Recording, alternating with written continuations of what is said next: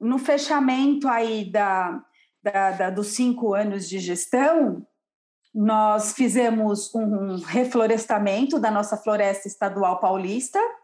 Nós plantamos sessenta e três hectares, cento e seis mil mudas, e mais todo o trabalho que a gente faz na cidade de doação orientada e todos os plantios, a, a parte de arborização urbana, hoje já, já chegamos a mais de quatrocentos mil.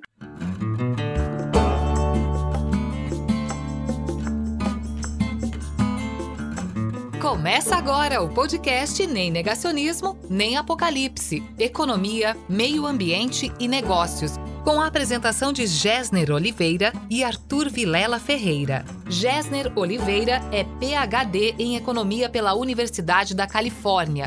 Foi presidente do C A D, Conselho Administrativo de Defesa Econômica, presidente da Sabesp, e é professor da F G V, Fundação Getúlio Vargas, onde coordena o Centro de Estudos de Infraestrutura e Soluções Ambientais, além de sócio da G O Associados. Arthur Villela Ferreira é administrador de empresas com ênfase em sustentabilidade e meio ambiente pela Fundação Getúlio Vargas e sócio fundador da empresa Global Forest Bonds. No episódio de Nem Negacionismo, Nem Apocalipse desta semana, nós temos Kátia Penteado conosco, que é, é formada em licenciatura em Ciências Biológicas pela Unesp em Ribeirão Preto, tem uma grande experiência em questões ambientais, em E S G, é mestre em E S G é, e, tem uma, e tem uma experiência real É, com, na Secretaria Municipal de Meio Ambiente e Urbanismo de São José do Rio Preto.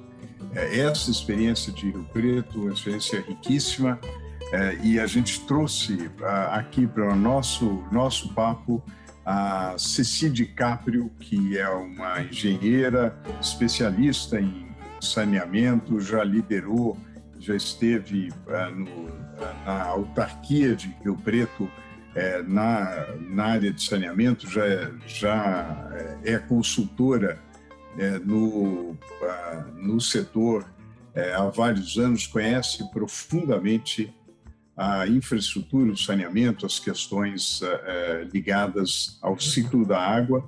É, portanto, Arthur, temos a, uma satisfação muito especial de, de contar aqui com a Ceci, contar com a Kátia Penteado, como nossa... É, nossa participante, nossa convidada especial. É, e, e, e, Kátia, a, a pergunta para você, e conversava antes com o Saqueto, que também está aqui conosco, economista, é, também é, atento aí às questões da sustentabilidade, é, comentava como que a sustentabilidade contribuiu de fato com a população, né? e, e, em particular, com a população é, de Rio Preto. É uma, uma cidade tão, tão importante que você conhece tão bem, é, como que a sustentabilidade melhorou na prática a vida das pessoas? Olá para todos e todas. Bom, vocês têm que dar conta da minha condição analógica, eu já vou avisando, né, porque eu, eu sou daquelas que vem antes do computador e da tecnologia, da internet, então vocês têm que ter paciência comigo. Não, a gente tem, a gente tem um privilégio, privilégio de contar com, com, essa, com a sua participação e com essa conversa. Bom, brincadeiras à parte. É... Então, Gesner, a questão da sustentabilidade, para mim, é, é um tema que me é muito caro, mas eu preciso dizer que ainda eu não posso garantir que a sustentabilidade ela tenha mudado a vida das pessoas em São José do Rio Preto, porque a gente vive, perpassa por uma grande jornada. A questão da sustentabilidade, pensando no senso comum e pensando não só é, é, na questão privada, mas também na gestão pública, é algo muito novo. A gente passa, um, um, um, historicamente, um, um, um período que se fala em meio ambiente, né? setenta e três quando a gente começa a olhar um pouco para as questões ambientais do Brasil, a gente sabe que é, é, é, essa discussão ela começa a fortalecer no início, próximo aos anos oitenta, com o enfraquecimento da ditadura militar no Brasil, ou seja, né, e ela entra ainda no Brasil pela questão da ecologia, que até hoje tem muita gente que confunde a palavra ecologia, meio ambiente, sustentabilidade, coloca tudo dentro de um espaço só como sinônimos, e aí começa-se a grande confusão. Então, quando nós iniciamos o processo em São José do Rio Preto com o programa Município Verde Azul, falava-se muito em gestão ambiental. Então, tanto que nós somos considerados hoje a melhor cidade do estado de São Paulo no quesito gestão ambiental.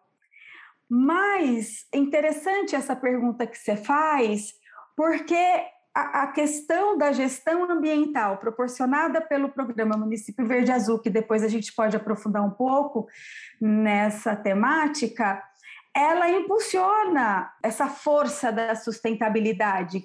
Por quê? Porque ela traz uma necessidade de governança da gestão pública e, ao mesmo tempo, com os dados que a gente busca e com tudo que a gente fomenta no município, acaba, de certa forma, inspirando também a iniciativa privada e a sociedade civil organizada. E, ao mesmo tempo, acaba-se que, olhando para o social de uma forma mais é, também organizada, né? Então, hoje, São José do Rio Preto vive, sim, uma efervescência sustentável, né? Porque nós estamos buscando vários caminhos, a, a, a jornada da cidade inteligente, a divisão é, da, do município, em, da cidade em si, em dez macro-regiões.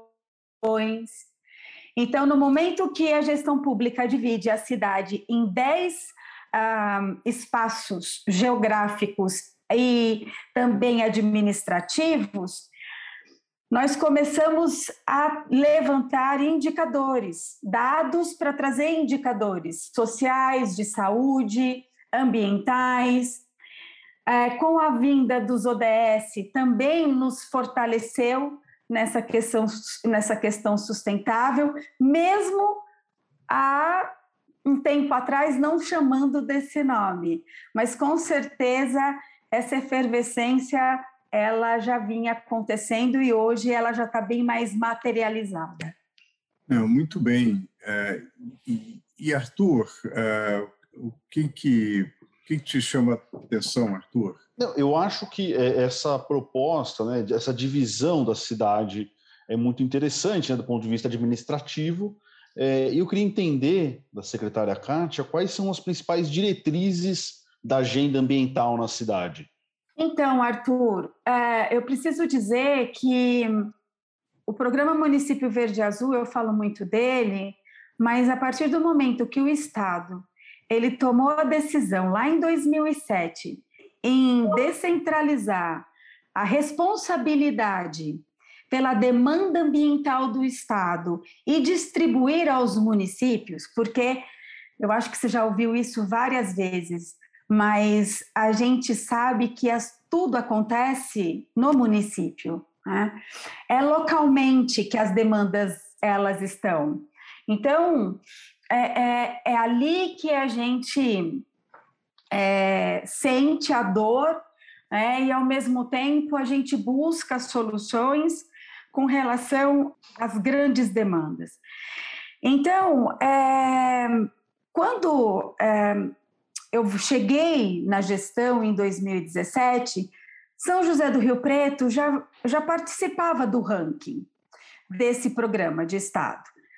E foi muito interessante porque nós conseguimos, por meio das dez diretivas, que, tam, que na verdade são diretrizes, que o Estado traz como, como um, um, uma bússola para você começar a desenvolver programas dentro do município, no tocante da agenda ambiental, automaticamente te obriga a, a também olhar para outras, outras demandas, por exemplo, políticas públicas.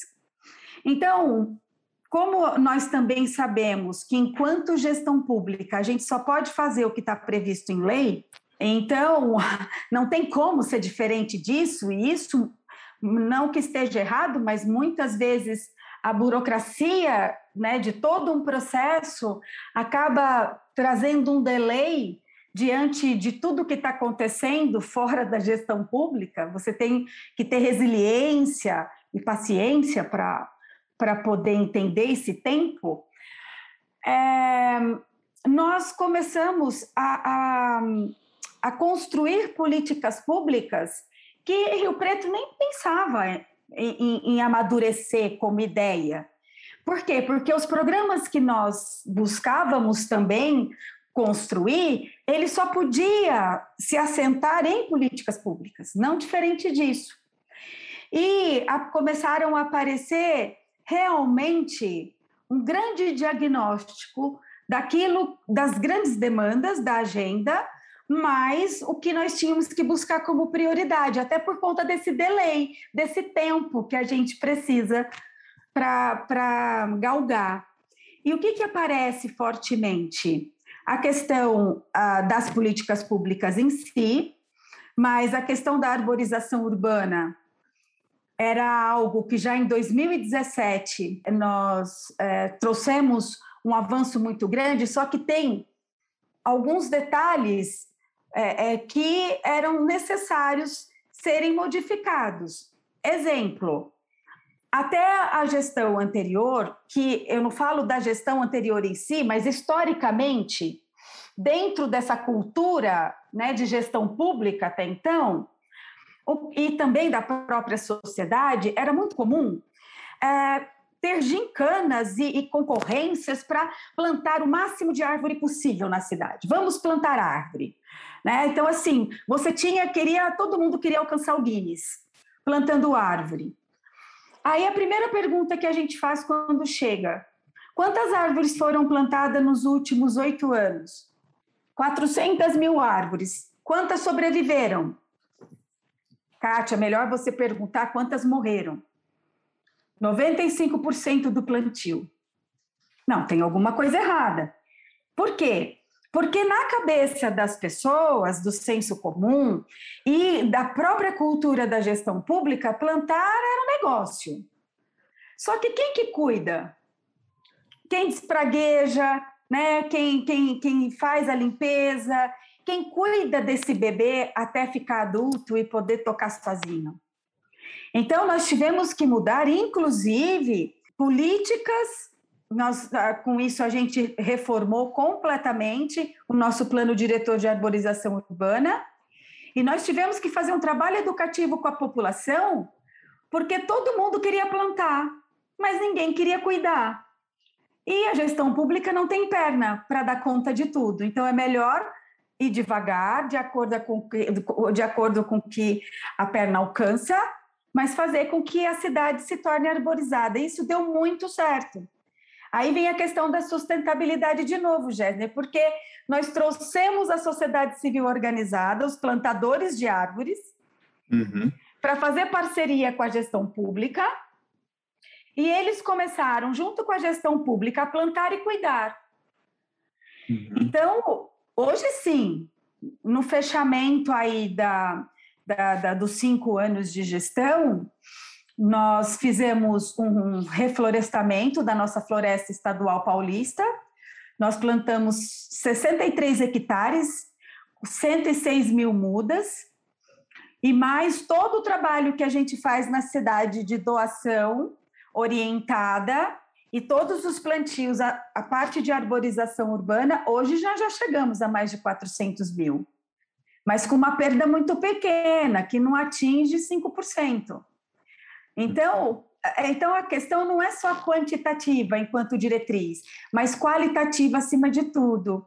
Então, hoje a questão da, da, da, do reflorestamento, da arborização urbana, da recuperação das nascentes, principalmente a montante do principal rio, aí a Ceci vai falar tão bem quanto, né, Ceci, ou até mais do que eu, porque ela viveu isso, né, profundamente, que é o nosso Rio Preto, que abastece uma parte da cidade.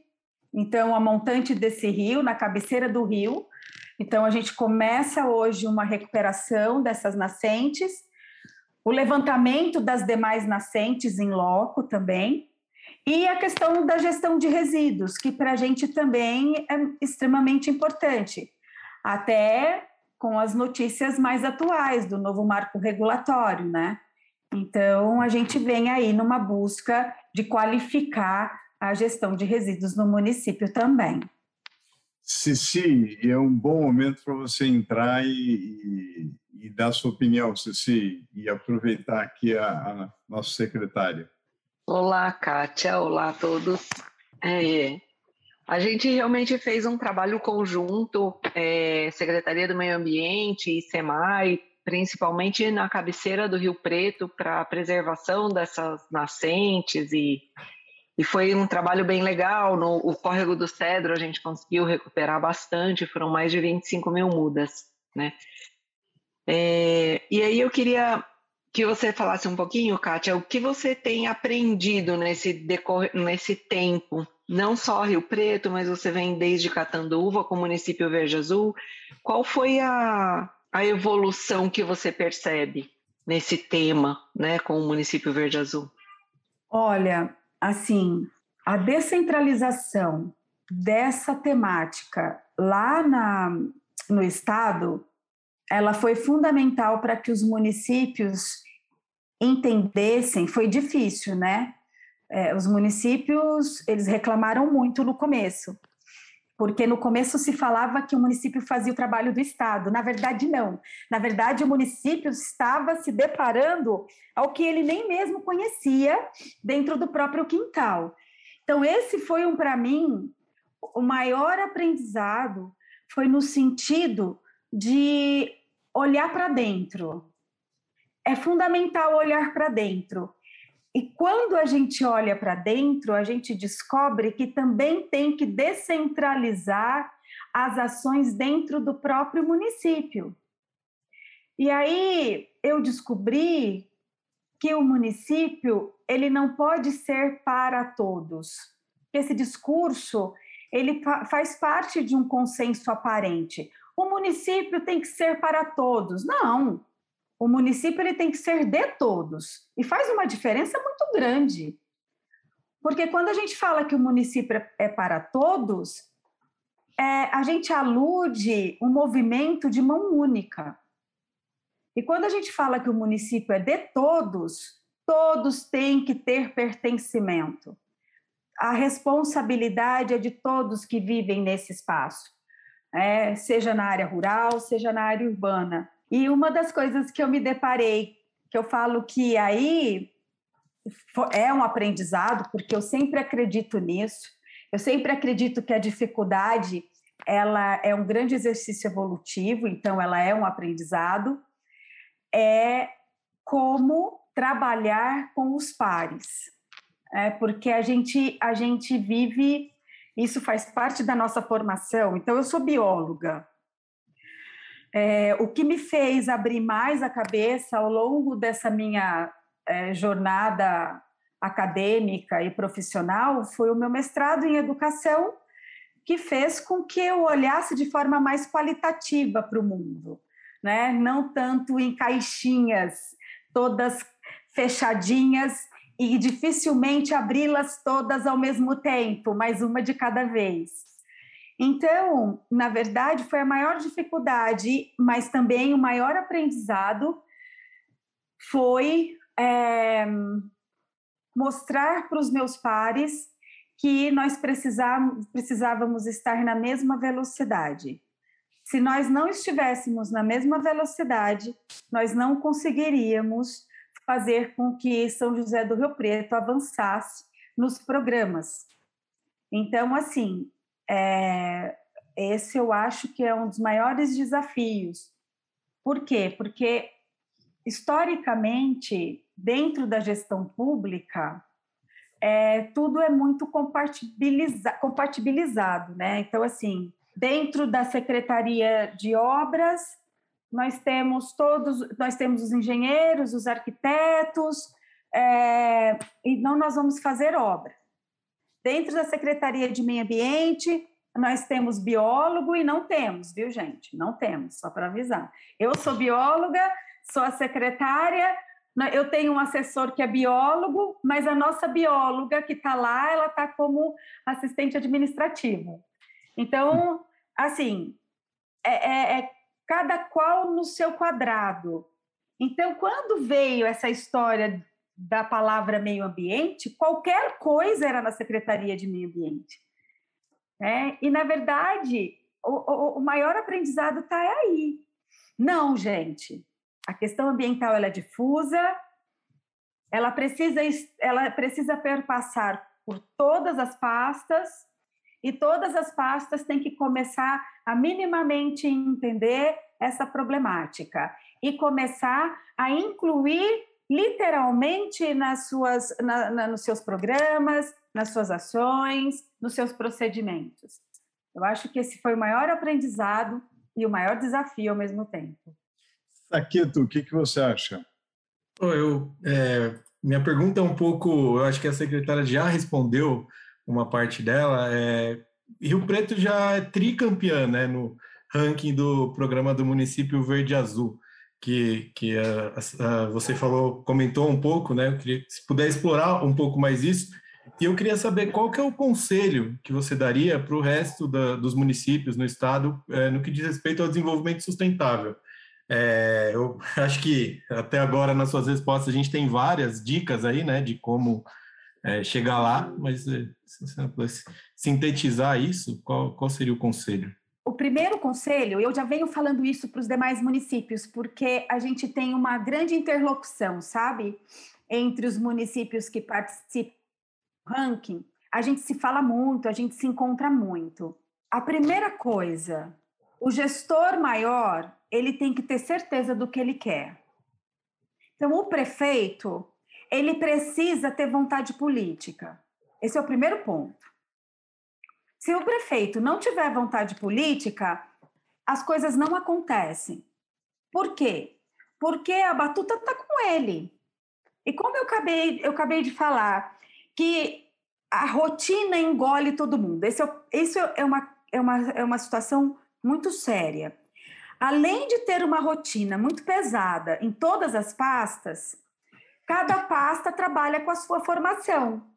Então, se o gestor maior ele não trazer para os seus liderados de que é isso que ele quer, que a cidade seja sustentável, que para buscar essa sustentabilidade, esse desenvolvimento sustentável no município, precisa que todos estejam é, é, em consonância e cada um buscando o que precisa avançar e, e, e melhorar cada vez mais, isso não vai acontecer. Então, esse é o primeiro ponto.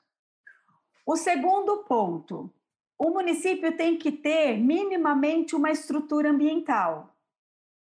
Porque esse foi um grande ganho do programa Município Verde Azul. Quando começou lá em dois mil e sete, tinha município que nem sabia o que se tratava uma estrutura ambiental. Tinha município que não sabia o que, que era um conselho de defesa, um conselho municipal de defesa do meio ambiente. Então, se você não sabe o que é, significa que você não tem orçamento para essa temática, concorda? Porque a gente só consegue ter orçamento na gestão pública a partir do momento que a gente tem uma estrutura, uma estrutura criada por lei. Então, o município tem que ter uma estrutura e ele tem que ter equipe, mesmo que seja pequena, mas equipe técnica. Então, aquela cultura de colocar, por exemplo... É... só político dentro das estruturas públicas é algo que no século vinte e um não dá mais. Pode até ser algo que se complete, porque, queira ou não, como eu, Kátia, eu tenho, o meu cargo é comissionado, eu não sou funcionária de carreira. E, de certa forma, É, é, eu entrei, eu fui escolhida pelo meu látis, mas é óbvio que tinham políticos que, que chancelaram a minha entrada, por exemplo, na gestão pública, né? Mas tem que ter, tem que ser técnico. Isso é outro ponto. E os municípios menores, eles têm muita dificuldade de ter técnicos e, e principalmente equipe, porque a forma como o programa Município Verde Azul ele foi estruturado, se você não tiver ações técnicas, você não avança.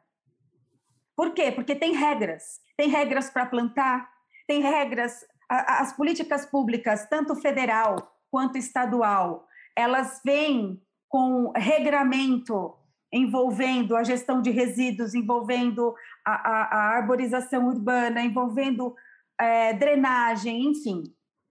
Então, o conselho é, você precisa ter vontade política e as escolhas, elas precisam ser suficientemente técnicas para que realmente os programas sejam de verdade. Muito bem, Arthur, não quer levantar, Arthur e, e Ceci, talvez levantar um, últimas questões aí, para a gente aproveitar ao máximo, secretária.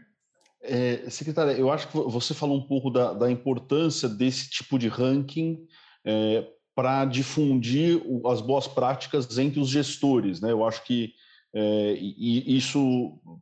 Para isso, tem, tem o programa Município Verde Azul tem se prestado muito bem.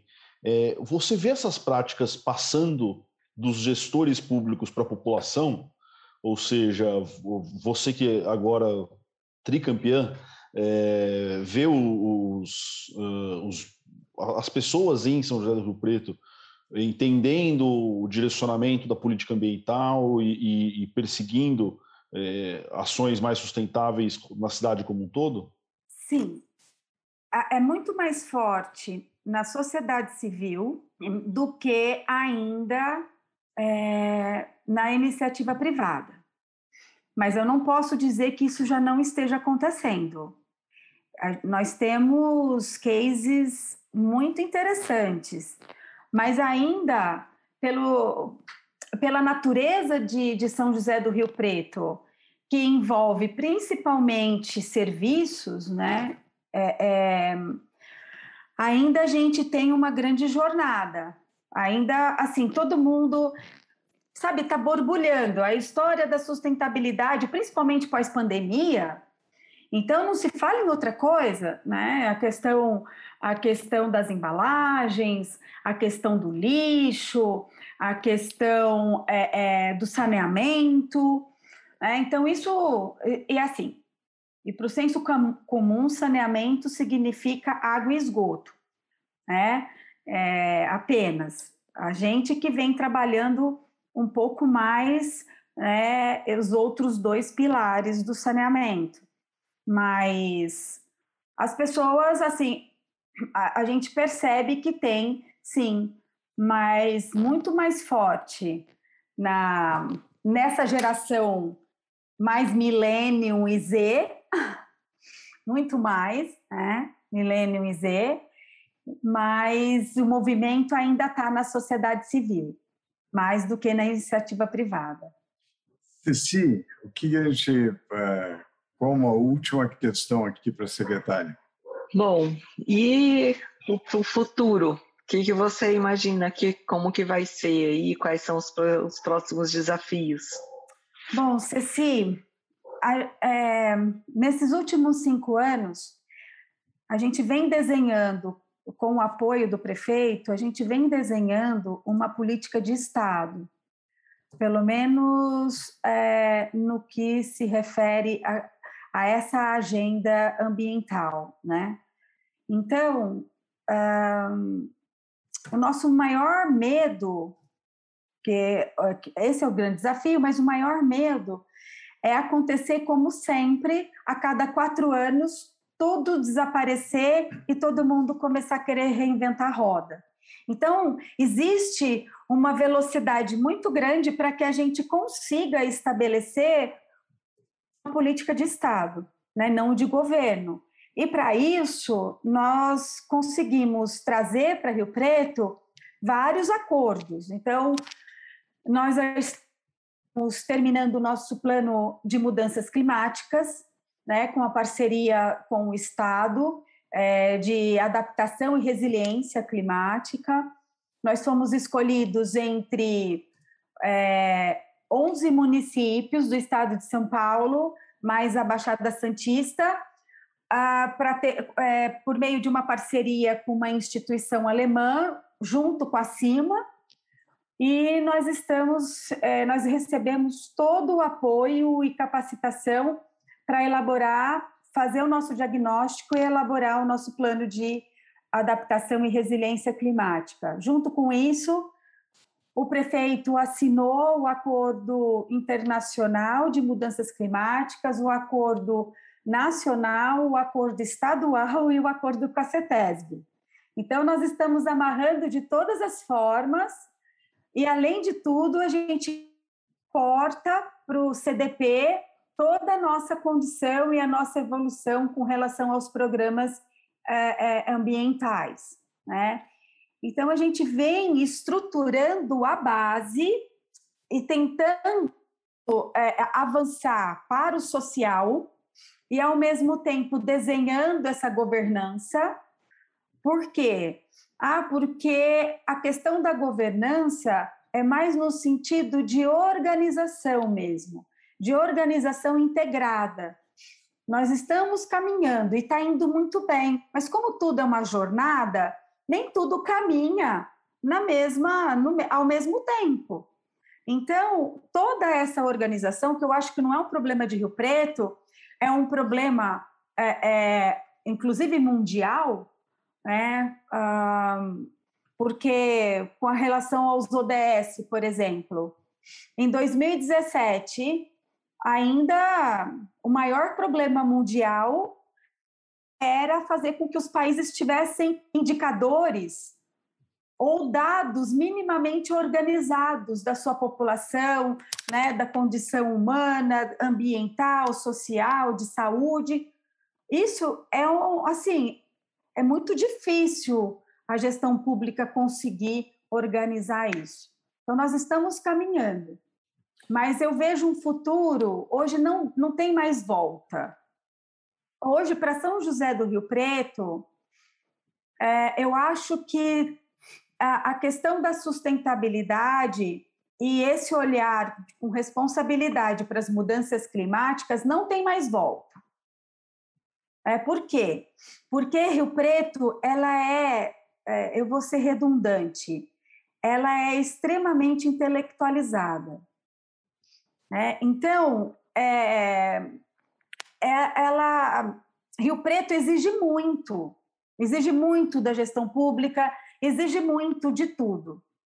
É, então, isso é bom, isso é muito bom, porque as pessoas, elas, elas, a, a gestão pública, ela consegue enxergar que as pessoas, elas é, é, estão à frente com as discussões, e a gente tem que acompanhar, tem que mostrar, tem que dar, tem que... tem que ter entregas, né? Então, eu acho que isso não tem mais volta. O próximo que entrar vai ter que dar conta do que a secretária, gente começou. Secretária, primeiro, parabéns pelo, pelo trabalho, por essa jornada. E é, qual a importância para uma, para um município é, como o Rio Preto e, tanto, e tantos outros municípios do mercado de créditos de carbono? Eu não sei se já teve também a oportunidade de ver o decreto que o governo federal lançou essa semana sobre o crédito de carbono. Se, se desse... Eu foi sei ontem, que... né? Isso, foi ontem. Foi, foi ontem, exatamente. Foi ontem. É, para as mudanças climáticas. Quais são suas primeiras impressões sobre o decreto? Então, falar desse governo é tão difícil para mim, mas é assim... É como eu disse, é, pensando na esfera municipal. Eu falo que é, não tem mais volta, Gesner. É, a questão do crédito de carbono, ela é fundamental hoje, mas ela não pode ser como aconteceu em Kyoto, com aquela primeira proposta de Kyoto, onde todos os países é, é, do norte do planeta mantiveram todo, toda a sua, a sua movimentação produtiva e usavam os países que ainda tinham floresta aqui no sul para poder compensar o seu carbono. Então, não aconteceu, não deu certo justamente por isso, né? Então, hoje existe algum, algo mais planetário nesse sentido dos gases de efeito estufa e do, do aquecimento global. Então, hoje já é materializado cientificamente isso e no dia a dia de todos nós. Tá? Gente que não deixa mentir, né? Aqui na Barranca do Rio, com cinco graus na madrugada, né? Então, eu vejo com bons olhos, por quê? Porque quando a gente busca a história do planeta, e principalmente a história do Brasil, não houve nada, principalmente as mudanças ambientais e sociais no Brasil, se não fosse por pressão externa, né? Isso em todos os sentidos. Sempre é, houve um movimento de fora para dentro. E é o que está acontecendo agora. Só que eu tenho, mas aí é um grifo meu, tá? Dentro uhum. desse, desse meu olhar aí de mercado e de propósito, é porque hoje, quando a gente fala de capitalismo de stakeholder, por exemplo, não fala mais de capitalismo de acionista, a gente já fala de um capitalismo mais humanizado, né? De um capitalismo mais voltado para o propósito, né? Que é assim, que é, é, acumular capital é importante, mas não é o propósito, por isso que se torna consequência. Quando a gente olha para esse cenário, a gente não pode é, é, é colocar todas as nossas moedas apenas na questão do carbono.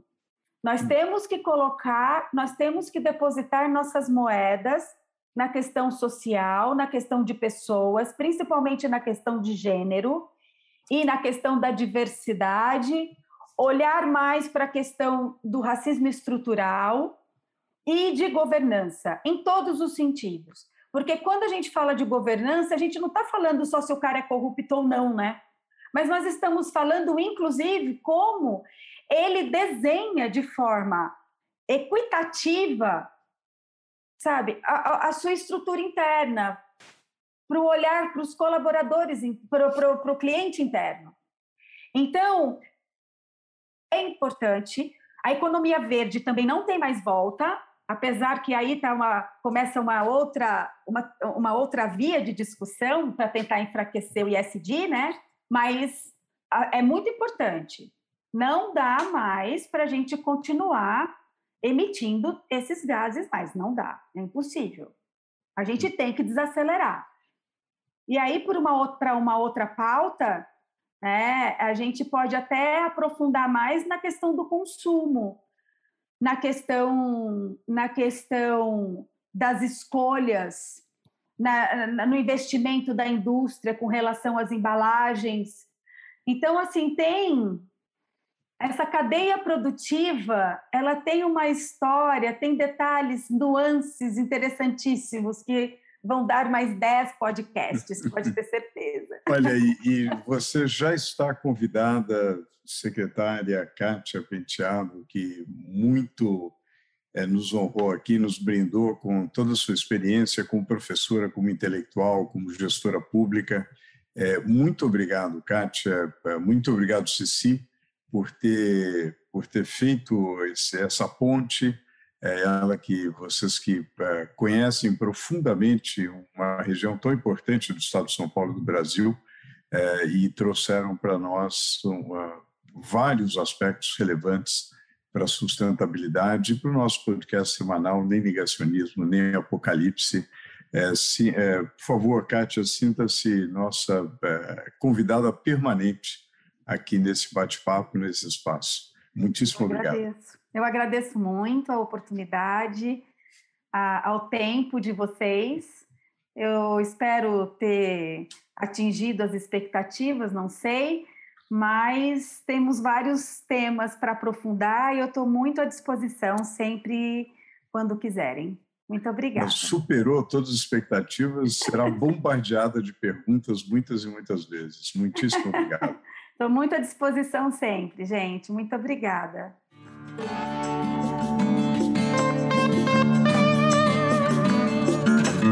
Este foi o podcast Nem Negacionismo, Nem Apocalipse.